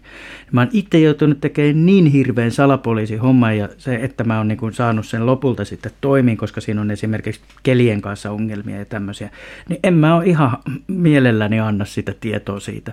Mutta se, se tosiaan niin kuin, alkuuhan niitä oli vehkeitä tiedossa jo, että oli esimerkiksi loukuissa oli sillain, että se puhelin on päällä ja sitten se joku akku vedetään pois siitä mekaanisesti, loukku kun laukee, niin se vetää sen pois, jolloin tietää, että se ei enää vastaa se puhelin, että, jo, että siellä on syytä käydä. Mutta näähän ei toiminut tietystikään kuin muutaman päivän tai korkeintaan, ja pakkasella ehkä päivä. Mutta mun tässä vehkeessä – minkä piirilevyn itse asiassa on niin, niin yksi semmoinen eläkkeellä oleva ö, insinööri niin, ö, piirtänyt mun niin kuin, sellainen niin kuin, ajatusten mukaan. Eli mä en ole sitä piirtänytkään sitä itse, koska mulla ei ole semmoisia laitteita. Niin, no kuitenkin niin siinä idea on siis se, että, että se vehje on koko, koko ajan niin kuin inaktiivisessa tilassa siellä mettässä. Sitten kun ö, otus menee pyydykseen, niin se laukaisee sen, tai silloin kun se laukaisee sen, niin se pistää sen laitteen päälle. Sitten se odottaa puoli minuuttia. Siinä on semmoiset laitteet, mitkä niinku tekee sen, sen aikapiirit. Mm-hmm. Niin kuin kaksi eri aikapiiriä. Joo. Sitten ekan aikapiirin se odottaa sen puoli, puoli minuuttia, kun se menee päälle. Niin siis anteeksi, ekana kun se menee päälle, niin siihen tulee semmoinen, että se niin kuin piip ja sitten ne johtimet, mikä ollaan pistetty siihen 3510i-malliin nokialaiseen, niin se pistää sen päälle, se ensimmäinen ö, pulssi. Sitten se odottaa puoli minuuttia, että siihen tulee toi, toi, toi kenttä. Sen jälkeen toinen johdin on pistetty seiskaan. Ja sitten se seiska on pikavalinta. Ja sitten se painaa muka sitä seiskaa ja sieltä pikavalinnasta se soittaa sitten mulle. Ja sitten se, niin, niin, se seuraava pulssi pistää sen pois päältä. Ja sitten niin, tota, taas se laittaa sen ripiittinä uudestaan niin kauan, kunnes siinä on niin, niin akku loppuu. Kun sä oot teetättänyt tämän piirilevyn, niin, niin mitä se kustanti? Öö, enpä kyllä uskalla ollenkaan sanoa, että niin, tota, se, se, Vaimo voi kuulla tämän. Tota, hmm. Joo, siis se oli hei, ker, vaimo, se oli kertaluontoinen ostos, niin kuin kaikki pyssynpaukut ja Mutta hei, mä miet, siis mulla on sellainen mielikuva, että sulla on paljon loukkuja. Nyt kun puhutaan näitä loukusta, niin sehän pelaa varmaan yhtä lailla vaikka supikoiraloukussa. Joo, toimii kyllä. Joo, ei, ei siinä mitään. Se, hmm. Sehän on siis vain pelkkä laite, joka, jonka tehtävä on ikään kuin, niin kuin soittaa. Joo. Ja sä voit tehdä siihen minkälaisia vaan modifikaatioita, että, että se on, niin kuin on muissakin. Mutta näitä hommissa se on erinomainen, koska näitä loukut on monesti sellaisissa paikoissa, että niihin ei viitti niin ajella. Ja... Joo, ja mä nyt tarkistan sulta, mm. että tota, nyt kun puhutaan näitä näitä puhelimesta, niin se tarkoittaa sitä, että sulla on loukku, jossa on heti tappavat raudat. Kyllä. Sitten sen lisäksi lootassa on jossain, tai sen lootan ympärillä puhelin. Kyllä. Ja sen on, lisäksi sitten on se piirilevy, jossa on se kytkentä. Joo, siis se, se itse asiassa, ne on, ne on kaikki, kaikki, kaikki, kaikki tämmöisessä rasiassa täällä näin. Niin tota, ja sitten tästä, Antas mä katon. tästä rasiasta, tossa, nämä on tämmöisiä, mitkä on korja, korjaukseen tulevia, niin, niin, niin tota, ni, niistä Hei, lähtee siis... Sä oot Pelle Peloton, minä on Akuankka. Joo. Eli mulla on nyt tämmöinen vähän niin kuin voi rasia, jossa, johon mä Ne on pakasten rasia. Pakasten rasia, joo. Tähän menisi niin kuin voimariinin rasia sisään. Ja mä näen tästä, että täällä on 9 voltin patteri. Joo, se on se Sitten se on reikä, josta tulee kaksi piuhaa ulos. Sisällä on sitten piuhoja enemmänkin. Saattaa olla, no niin, toi on varmaan joku kytkin tuossa. Piirilevy on tuossa päällä. Ja sen alla on sitten tuollainen äh, ikivanha... Nokia 3510i-mallin puhelin. Joo, ja tää, tämä, tämä tota, paketti pannaan sinne loukkuun niin ikään sisään. Joo. Sitten, sitten kun siinä on ne piuhat, niin sen, sitten ne piuhat tulee lopulta... Si, tota, ähm, Akku. Ei, Pat- ei vaan tota, siellä on pyykkipojat, minkä pyykkipoikien niin kun, ö, välissä menee johtimet. Ja sitten siitä ne johtimet tulee itse asiassa noihin kiinni. Mm. Niiden välissä rau, raudoista tulee nippuside, mikä on niiden johtimien välissä tällä. Joten se ei ole kytketty. Sitten kun se laukee, niin se kytkee tällä näin tuon virtapiiriin ja silloin se lähtee toimimaan. Niin. Tiedätkö, onko kellään muulla tällaista patenttia nyt käytössä kuin sulla? Tota, ei, varmaan ihan just tämmöisiä ei ole, mutta Pohjoismäen Jaakolle mä annoin muistaakseni viisi kappaletta, kun sillä on Ilomantsin erämaissa niitä näätäpyydyksiä ja sillä on pitkä matka ajella kotoa sinne, niin, niin, niin niistä on ollut kuulemma iloa siinä, että, jo, että sadan kilometrin päästä se näätä soittelee sille. Että, että Kuinka täällä monta ollaan. rasiaa sulla on? Mulla on noin 70 näitä niin, niin tuota tehty näitä, niin, niin, niitä on tehty vuosien varrella sillä että joita aina kun jostain tori.fi, mulla on siellä niin kuin ikään kuin tämä Jatkuva ostotarjous. Joo, joo, että Eli jo... mitä se ostat sieltä? Tuon siis puhelimen? No, puhelimen, joo. Mitä se maksat tosta? No korkeintaan kympi. Niitä on ihan hulluja hintoja, niitä pyydetään jotain 25 tuommoisesta retropuhelimesta, mutta ei, Pitääkö se olla nimenomaan just toi vai öö, voiko se olla se, mikä tahansa? Ei, kun, joo, siis se voi olla, mutta koska mulla on niin, niin paljon niitä ja noihin tarvii sitten kuitenkin talven aikana käydä kerran tai kaksi vaihtamassa akku. Niin jos sulla olisi hirveän monta eri puhelinmallia, niin se olisi kauhean tyhmää. Niin kuin, mutta kun mulla on selkärepullinen akkuja, jotka on kaikki samanlaisia, Joo. mikä, mä, niin mikä vaan menee mihkä vaan, niin sen takia se on tärkeää, että ne on samaa. Ja laturit on kaikki menee sam- samat siihen. Että... No kuinka monta loukkuu sulla sitten on yhtään No niitä on, ne, no, niitä on kaiken kaikkiaan nyt sen 70. Ja, ja niin tota, mutta mä en ole nyt Herra Jesta, siinä menee viikko, kun sä käyt ne läpi, vaihtamassa vaikka ne patterit. Ei, kun eihän se tarvi herra jestas käydä muuta kuin silloin, kun sä näitä pyydys soittaa sulle, että tuu käymään täällä. Täällä on vähän tiukka paikka. Sen näitä soittaa mulle. Vähän tiukka paikka. Joo. No, Niin, niin, ei tuolla kun- on, tuolla on tota, jokaisessa sitten oma SIM-kortti, Oh, joo, kyllä. prepaidi, Kyllä, joo.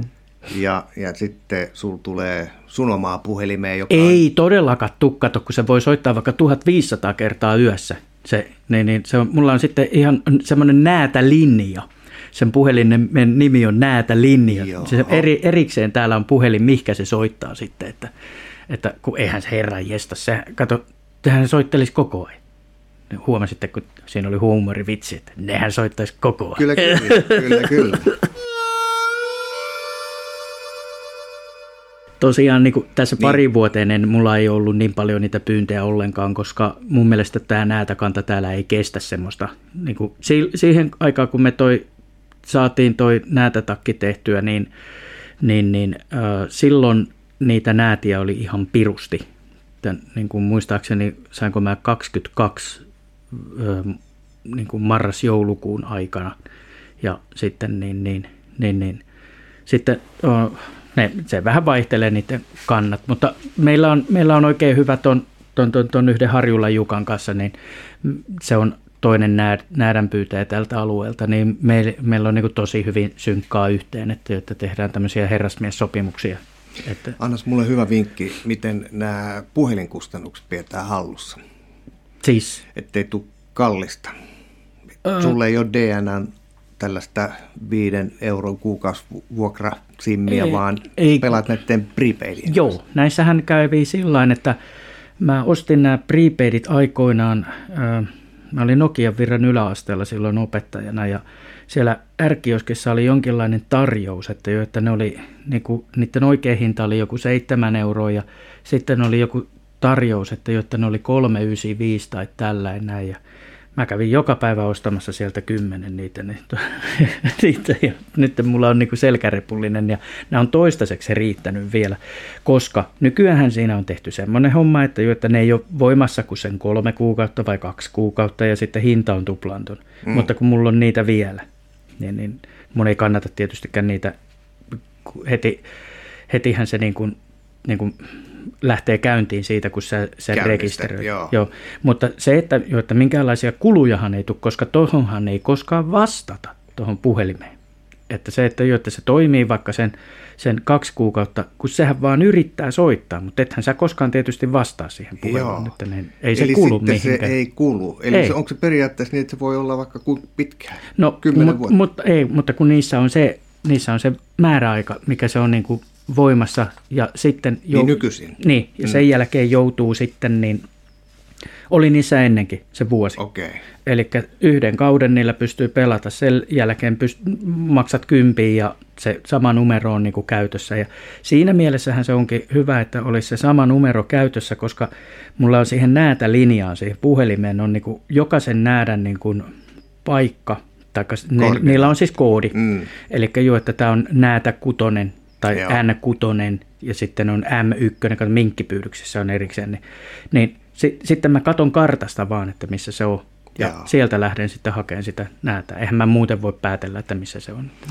Mä jotenkin arvaan, että sä oot tämän seudun, ehkä, ehkä koko Hämeen tehokkain näädänpyytäjä. No varmaan tällain ajatellen joo, mutta sitten, sitten kun mä, mähän on niinku itse keskinkertaisuus oikeastaan niinku kaikessa. Just sen takia, kun mä harrastan yhtä lailla perhosten keräilyä ja sitten mä harrastan yhtä lailla mettästystä ja sitten mä yhtä lailla ajokoirahommia ja täl, tällainen, niin mä en ole maailman paras määrittään, ja, eikä mä en ole maailman paras asiantuntija perhosissa, enkä mä ole sitten, ei, en mä ole koskaan ollut tota, ajokoirien kanssa SM-kilpailussa, koska mä en sitä harrasta niin kuin koko päivätoimisesti ja vaan pelkästään sitä.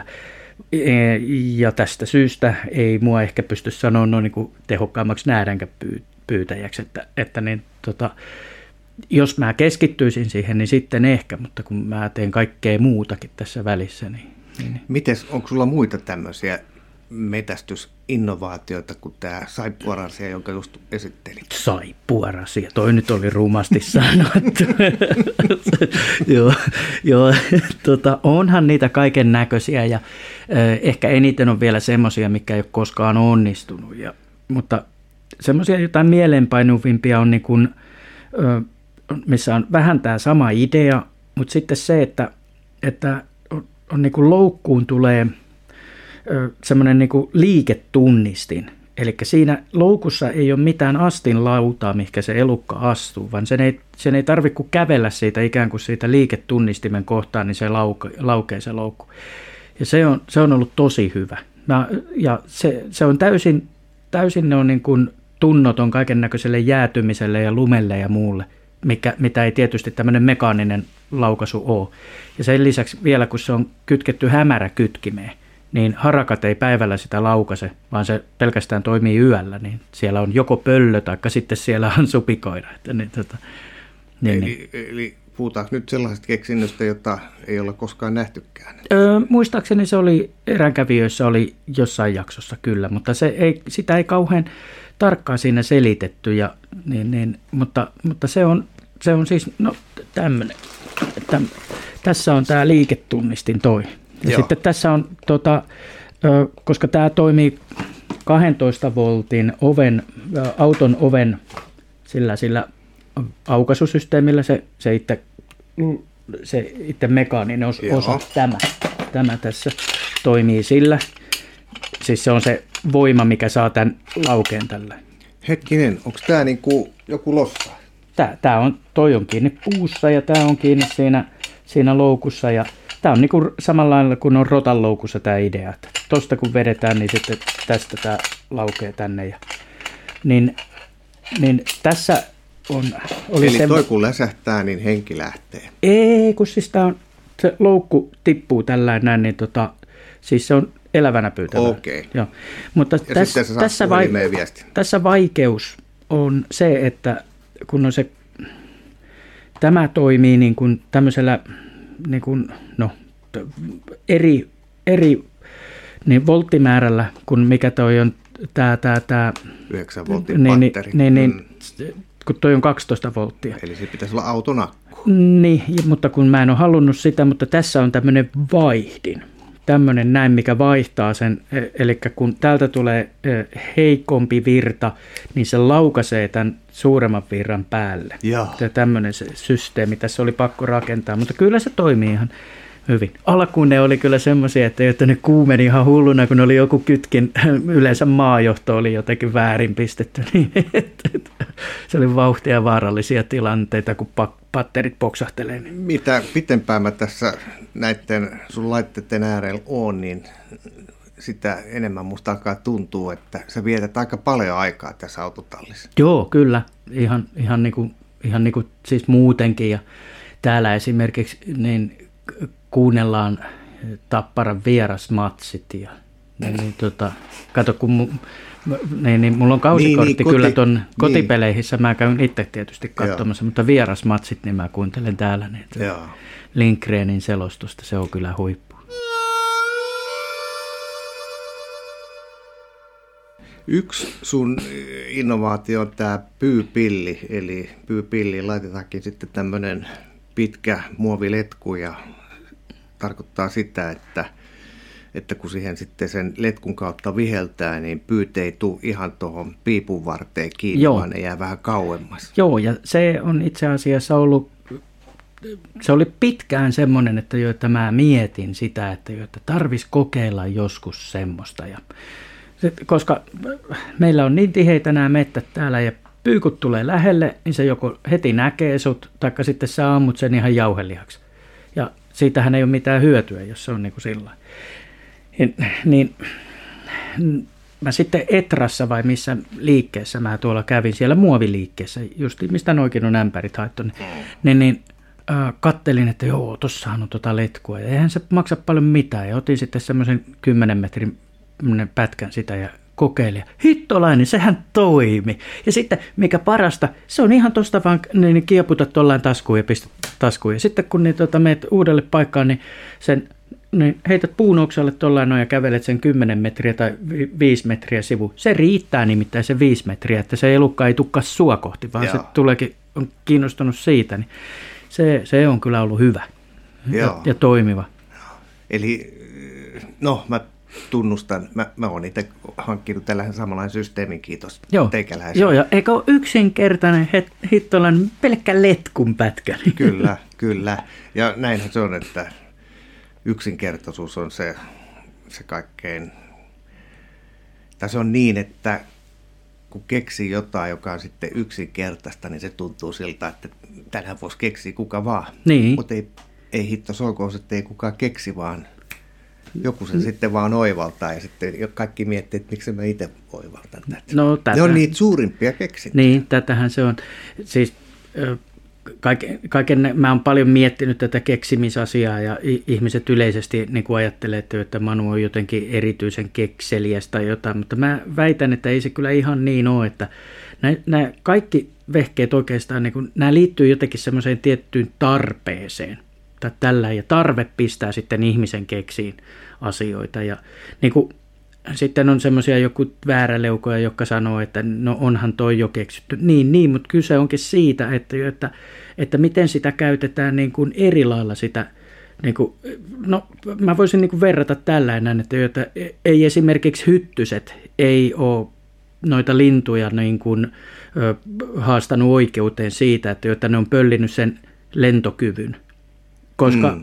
se on keksitty moneen kertaan ja nimenomaan tarpeeseen. Että tällä kun ajattelen, niin se voidaan siis keksiä siinä mielessä moneen kertaan. Kyllä, mulla tulee tästä heti analogia mieleen, eli, eli jos oikein muistan, on nähnyt sellaisen ohjelman, jossa sulla on pienpetopyydissä, siis supikoirapyydissä niin, niin, tai lu, luolapyynnissä tämmöinen, tämmöinen kamera, jonka sä työnnät sinne. Joo, se, sekin... Sehän on ihan suoraan tuolta keskussairaalasta napattu juttu, että niitä niin. on ennen ihmisiä niitä juttuja.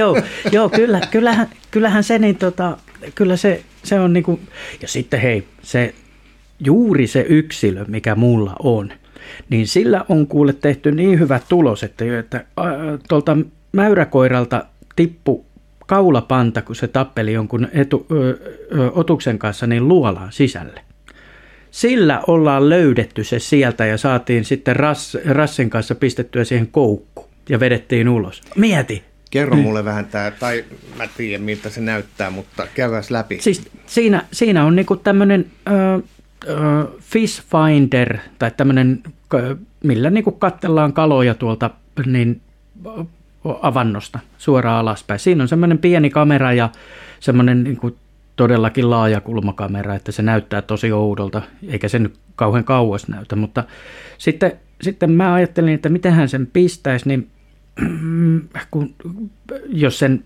änkä jonnekin luolaan, niin sehän on heti kettu tai supikoira kiinni siinä. Mm. Niin mä pistin sen sitten semmoisen niin tennispalloon. Ja tennispalloon tein semmoisen reijän, että, jo, että se, se juuri ja juuri kurkki siitä, siitä tennispallon pinnassa niin kuin on. Ja lopun ja lopun siitä mä täytin uretaanilla ja sitten sinne on pistetty semmoinen vaijeri, äh, vaijeri äh, yhdistetty vaijeriin se, jo, jossa on sitten muoviputki päällä ja sen alla menee se johto sitten sinne, sinne niin kuin vaijerin toiseen päähän, missä mä todennäköisesti oon ja kattelen sieltä sitten sitä tilannetta. Se on yhdistetty mm. puhelimeen vai? Ei vaan tämmöiseen näyttöön. Omaan näyttöön. Omaan näyttöön. Mutta se, joo, mutta se, joo, kyllä. Mutta se voisi olla mikä vaan. Siis se näyttö voisi olla, se voisi olla mikä vaan. Että Kuinka pitkä sulla on tämä? Se on, muistaakseni oliko se 20 metriä, mutta sehän on tietysti kelalla siinä, että sitä otetaan vaan sen verta kuin tarvii, ettei se niin kuin mene niin kuin joka puolella. Ja se on ö, erinomainen, kun ö, tarvii esimerkiksi tietää, että, että mikä otus siellä niin kuin jossain niin kuin ladon alla tai jossain on koska esimerkiksi näissä luolahommissa niin on, on niin kuin, niin mielen köyhyyttä pistää joku nuori koira jonkun mäyrän kanssa yhtä aikaa. Niin, niin mäyrä kyllä opettaa sitä koiraa sillä että se saattaa tulla ilman alaleukaa takaisin, että niin, niin, niin ei missään tapauksessa pidä. Tai ilman kulkua. Niin, niin, tai jotain tämmöistä näin, niin, niin, niin sen takia voidaan varmistaa, että kuka siellä on.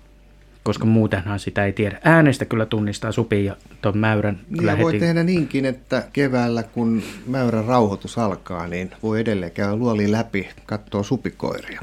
No joo, se, sehän tietysti on näin, että sehän tällä kun ajattelee, niin kyllä. Ja onhan sillä monenlaisia muitakin sovellutuksia. Kiva katsella naapuri. se, se oli huumorivitsi. Joo. Mitäs muita keksintöjä onko? Voi voi, onhan niitä kaiken näköisiä, kun nyt vaan tulisi yhtäkkiä mieleen, että ö, ö, mm, no näitä tarpeeseen liittyviä hommia on tietysti tämmöiset kaiken näköiset niin kankaiden virittelyt ympäri, ympäri niin kuin pitäjää, niin kuin tuossa toi kyttäyspaikan eteen on, taka siis sen taakse on virittänyt tuon kankaan just sen takia, että, että sitten sitä vasten näkee ikään kuin lunta vasten am, ampuisi peuran. Niin se... Eli nyt mä, nyt mä otan tästä pisteet kotiin. Mä oon nähnyt, tähän oli eränkävijä. Joo, niin oli jo. Mä kerron nyt sillä lailla, että huua sitten, kun menee liian intiimiksi sillä lailla, mutta siis sulla on, me ollaan nyt siis sun kotitalon autotallissa sivurakennuksessa, mutta sulla on siis tuolla itse kotitalossa yläkerrassa, sä voit sieltä tähtäillä ikkunasta pihalle ja tähtäyssuunnassa maastoon. Onko siinä pieni sellainen rinne tai Joo? Se tehtiin, se tehtiin sillä että kun ruvettiin tuota taloa rakentaa, niin tuon talon alta löytyvät kivet siirrettiin heti siihen semmoiseksi valliksi. Joo. Ja mulla oli, tietty, mulla oli tiedossa se suunta jo.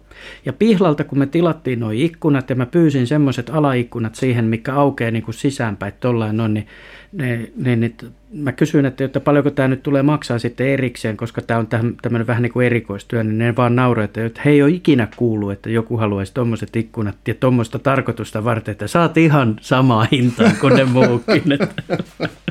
Joo, niin siinä, niin siinä kävi sitten, Joo, että ne ei ollut yhtään sen kalliimmat. Sitten tota, siinä ohjelmassa mä näin, että levititte siis sitä rinnettä vastaan ihan Joo, vai? joo si- siihen tietysti semmoinen pikkuinen runko, että saadaan se asettuun niin kuin pu- Mutta siis idis on runko. se, että kun sinne tulee vaalea vähän kuin elokuva kangas sinne taakse, niin sitten kun siihen marssii, mikä nyt marssiikin, taisi olla supikoira, minkä no, näin. Sillä että, kertaa oli supikoira, mutta, mutta periaatteessa mä peuroja sitä ammuskelen. Että, ja sitten että tämä mettästys tuntuisi vielä vähän helpommalta, niin mullahan on siinä vielä sitten semmoinen liiketunnistin, joka on kytketty radioon, eli ei valoon, vaan niin kuin se piuhat on väännetty sillä tavalla, että se antaa virtaa, joka tulee sitten niin kuin sähköjohtoa pitkin sisälle, ja sitten siellä mulla on radio kytkettynä, ja onkohan se nyt, niin, niin mikähän radiokanava se onkaan, niin mistä tulee aina musiikkia, niin aina kun, aina kun tulee musiikkia, niin tietää, että jaha, yläkerrassa,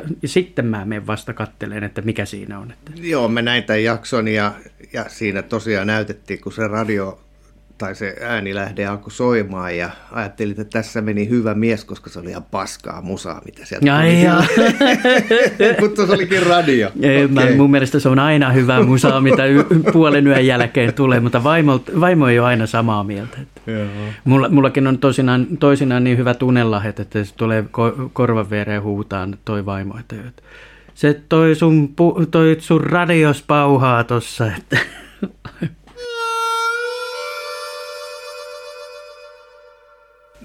Etelä-Suomessa ja Suomessa ylipäätäänkin sä oot varmaan samaa mieltä, että nämä metät on aika köykäisessä kunnossa. On, on, on, on. Voi voi, täältä joutuu salomaita ettiin kyllä, että niin, tota, ei, niitä ole, ei niitä vaan ole.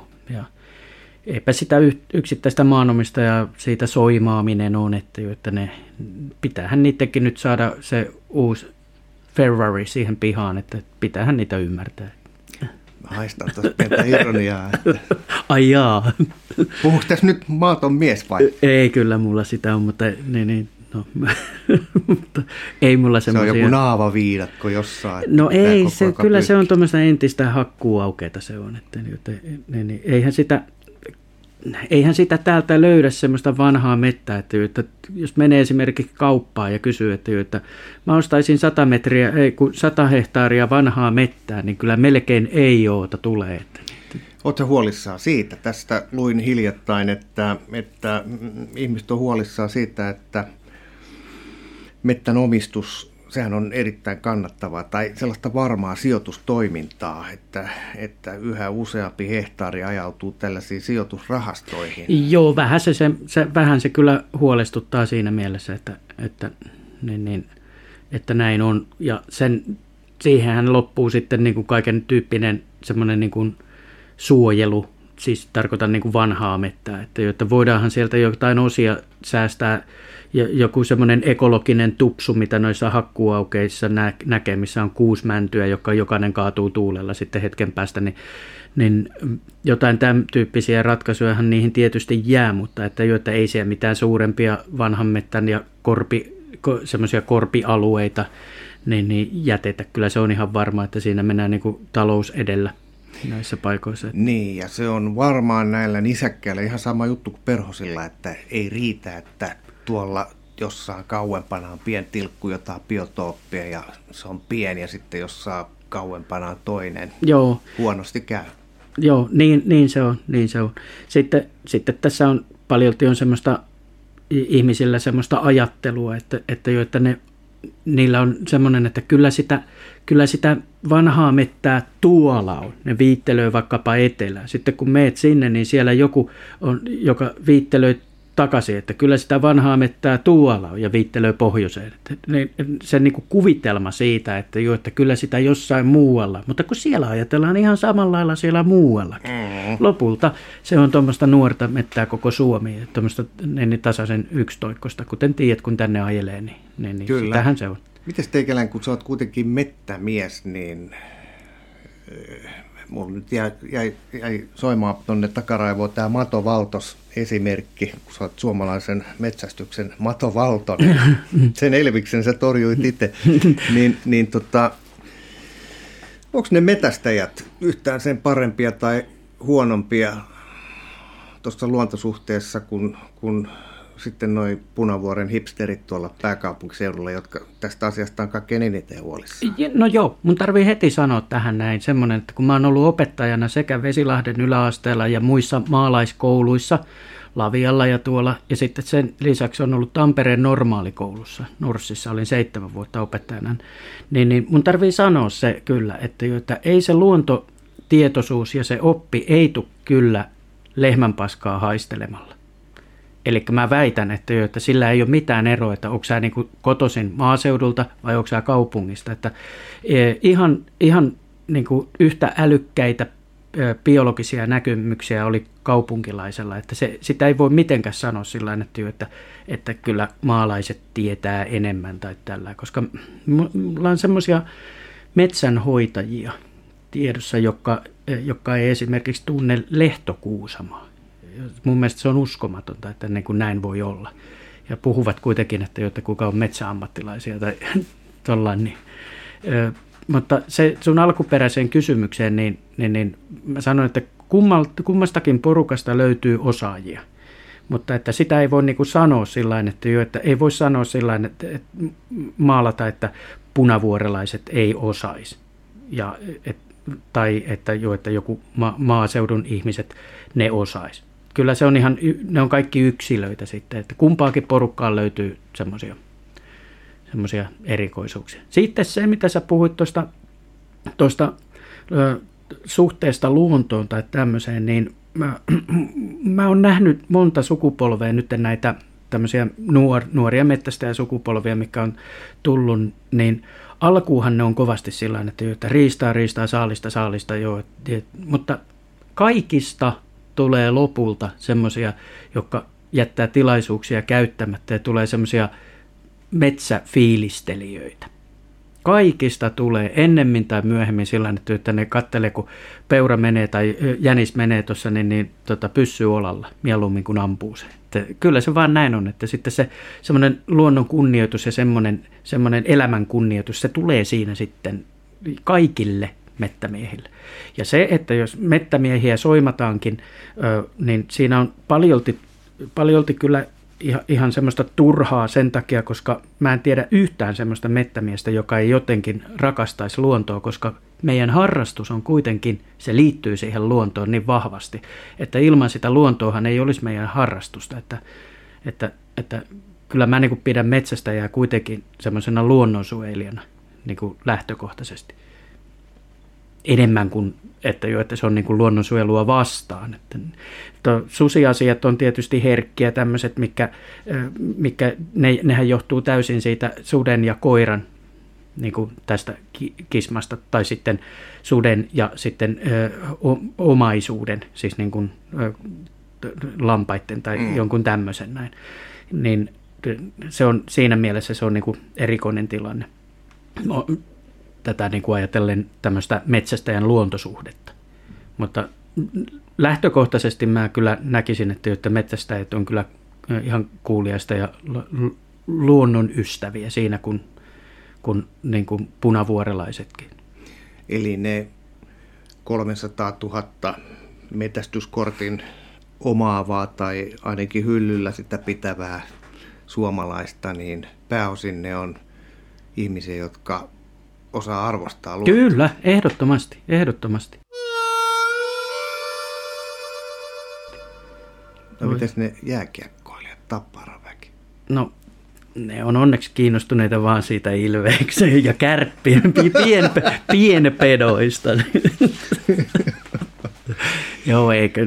Kyllä tota, jääkiekko on mukavaa no, niin vaihtelua, tuommoista niin, niin, semmoista kulttuurellia vaihtelua tuohon ainaisiin luontoharrastuksiin. Mullahan itse asiassa on joskus ajatellutkin, että mitä mä harrastan.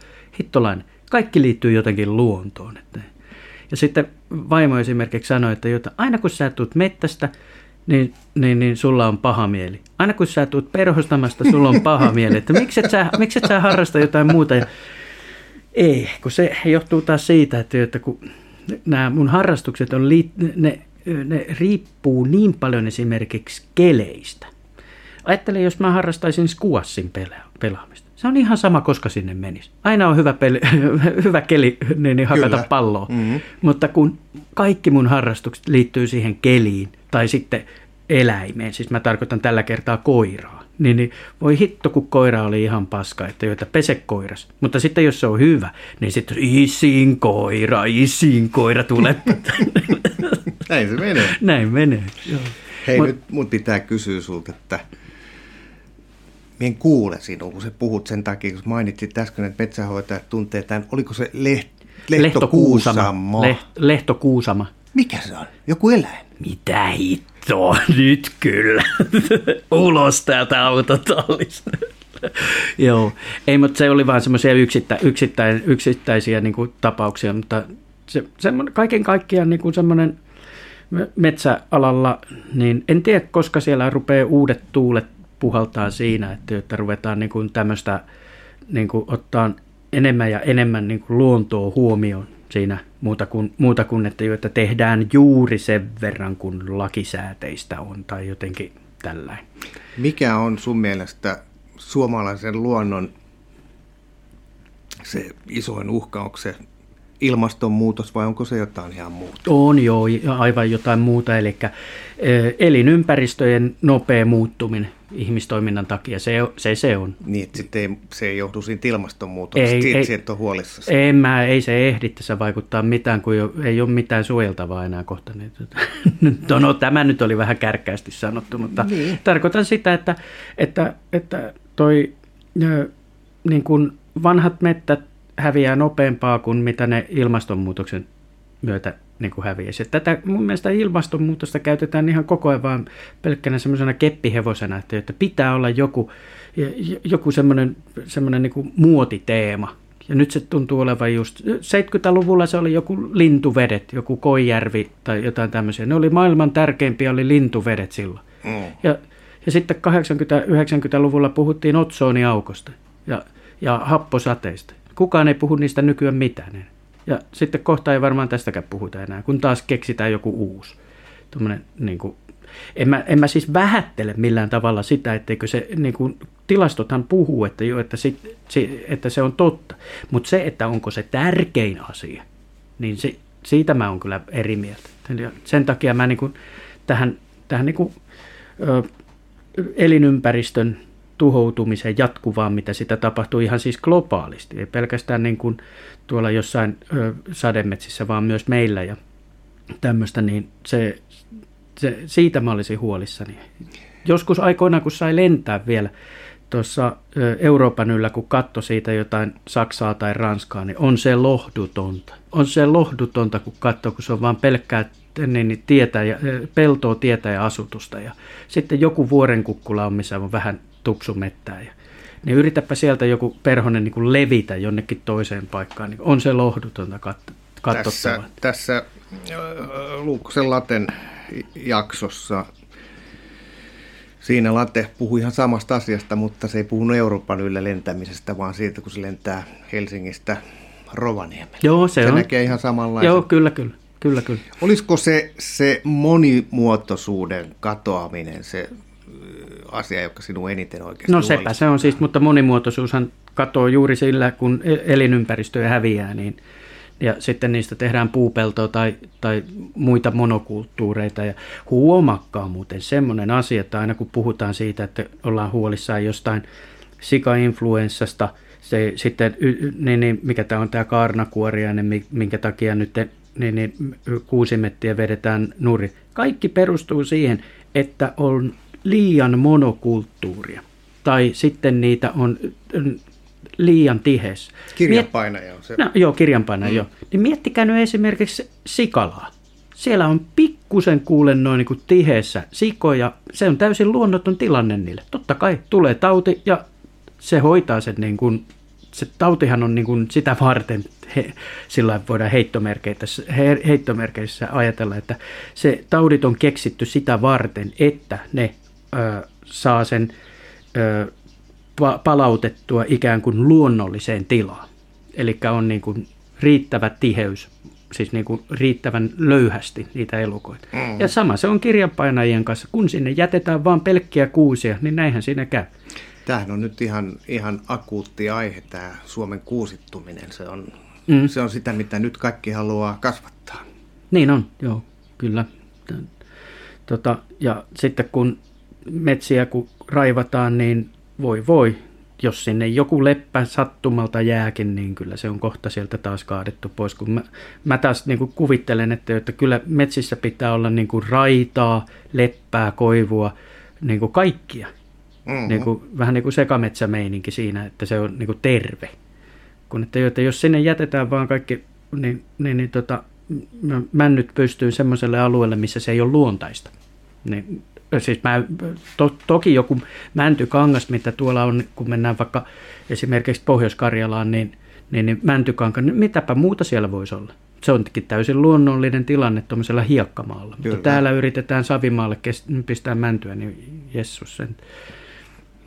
Huomaatko, sä huumorimies, mutta se vedät synkäksi, kun sä alat, Niin, no joo, kyllä, joo. Kyllähän, se, kyllähän se vähän näin on, että, että niin, tota, niin, niin onko tämä nyt sitten tätä Jekyll ja Hyde-tyyppistä? Niin Eli loppujen lopuksi mä pääsin sitten kuitenkin sen, sen kepeän pinnan alle, että sieltä löytyykin tämmöinen luonnontilasta huolissa oleva Joo, mä oon, oikeasti, mä oon oikeasti siitä huolissani ja, ja sitten niin joku voi pitää mua niin kuin vähän pehmona tai vihreänä tai tällä, mutta pitäkö, koska mä oon niin kuin itteni kanssa sujut siitä, että me, minä pystyn niin kuin, ä, ampuun ä, elukoita. Mä pystyn perustelemaan sen itselleni, mutta mä pystyn myös no, niin kuin, ö, ö, puolustamaan no, metsiä. Ja, pystyn sen, ja se, ne, ei, ne ei mitenkään sulje pois toisiaan niin kuin mun maailmassa, että, että ne on niin kuin kaikki yhtä jotenkin sillä Kerros mulle joku sellainen kaunis luonnossa tapahtunut kokemus, mikä, mikä olet kohdannut metästäjänä? Joo. Odotas nyt. Mulle tuli heti mieleen semmoinen, minkä mä oon perhos, perhosten keräillessä, niin, tota, niin saanko mä sen kertoa? Koska se, kai. Toi, mä, mä olin Saanan rinteellä, siinä etelärinteellä perhosia havainnoimassa. Se oli joskus 2000-luvun alkuvuosia ja aurinko paistoi siinä komeasti ja pidin siinä taukoa sitten ja siinä pahdan heti alapuolella. Ja sitten niin sieltä jostain kaukaisuudesta, niin ö, sieltä tunturikoivikosta kuului niin joku rääkäsy, joku kiik, kiik tai tämmöinen. Saman tien mun yläpuolella siitä pahdalta lähti ö, muuttohaukka. Se on muuttohaukka, mikä siinä pesi, se ei ole tunturihaukka. Se lähti tekemään semmoisen kierroksen tällä näin ja sitten tämä tulee, tämä toinen haukka tulee sieltä riekko kyntysissä, sieltä nousee sitä. Ja sitten tuossa mun edessä, kun niin, niin se koiras tulee tällainen, näin, se naaras tulee sen ala, alapuolelta tällainen ja niin no, vaikea niin kuin tässä kuvailla sitä, mutta sitten se ottaa sen naaras, ottaa sen riakon sieltä sen alapuolelta ja sitten ne kääntyy yhtä aikaa ja se koiras lähtee niin kuin tosta noin ja se vie sen pesälleen sen riakon. Se oli täydellinen se niiden suoritus siinä ja miten se sattuu olemaan justiin mun kohdalla siinä. Kuin lähellä se oli? Se, se varmaan 50 metriä tai tällainen näin. Niin to, tässä kun mä olin niin tossa noin ihan vaan, niin siinä ne, ne, ne vaihtuisi. Se oli niin kuin olisi ollut jossain lentonäytöksessä. Se oli niin hieno Mulla tulee mieleen, että tuosta mä kerran hirvipassissa olin sellaisessa aukossa ja sitten aukon reunasta lens oli täysin tyyni aamulla ennen yhdeksää, ennen kuin se tuuli nousee. Oli ihan tyyntä ja yhtäkkiä teeri nousee ja lentää suoraan meikäläisen yli.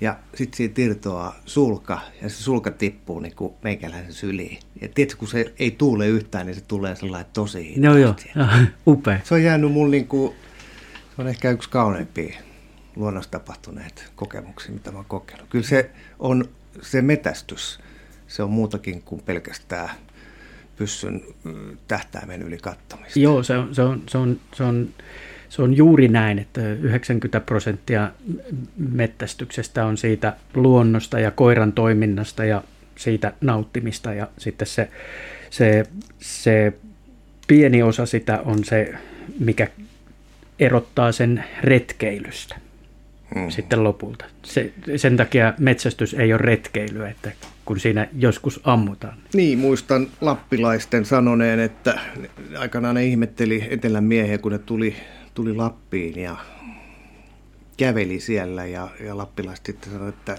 turhan kävelijöitä, että mitä järkeä tossa on. Mm. Puhuttiin siis tällaista trekkaamisesta, vaeltamisesta, mutta se ero metästyksessä on, että meillä on siinä funktionaalinen – niin no, tavoite. Joo, kyllä. Joo, ja sitten se, että, että kun pistää pyssyn selkään, niin silloin sä oot mettällä, että vaikka sä periaatteessa olisikin vaikka päättänyt, että, että, että minä pidän koko päivän paukut taskussa, että mitäpä siinä, että ulkoilutetaan asetta sitten. Mm. Ja tosiaan monta kertaahan mulla on, että ei mulla ole pyssyä ollenkaan mukana, että koira vaan ja, niin, niin, tota, ja siellä muuten vaan. Ja sieniä tulee löydettyä ja hyvät marjapaikat, mutta hyvät marjapaikat löydetään, varsinkin mustekkapaikat, sitten kun se on jo myöhäistä. Eli hirvi, hirvijahdin aika. Voi hitto, täällähän näitä olisi ollut. Tähän on hyvä lopettaa. Kiitos man. Kiitti.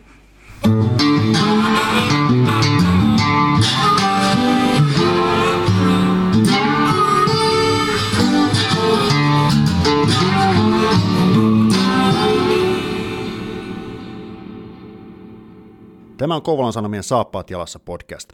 Pysy ajan tasalla paikallisista asioista ja tilaa Kouvolan Sanomat diginä edulliseen tutustumishintaan osoitteessa kouvolansanomat.fi kautta podcast-tarjous.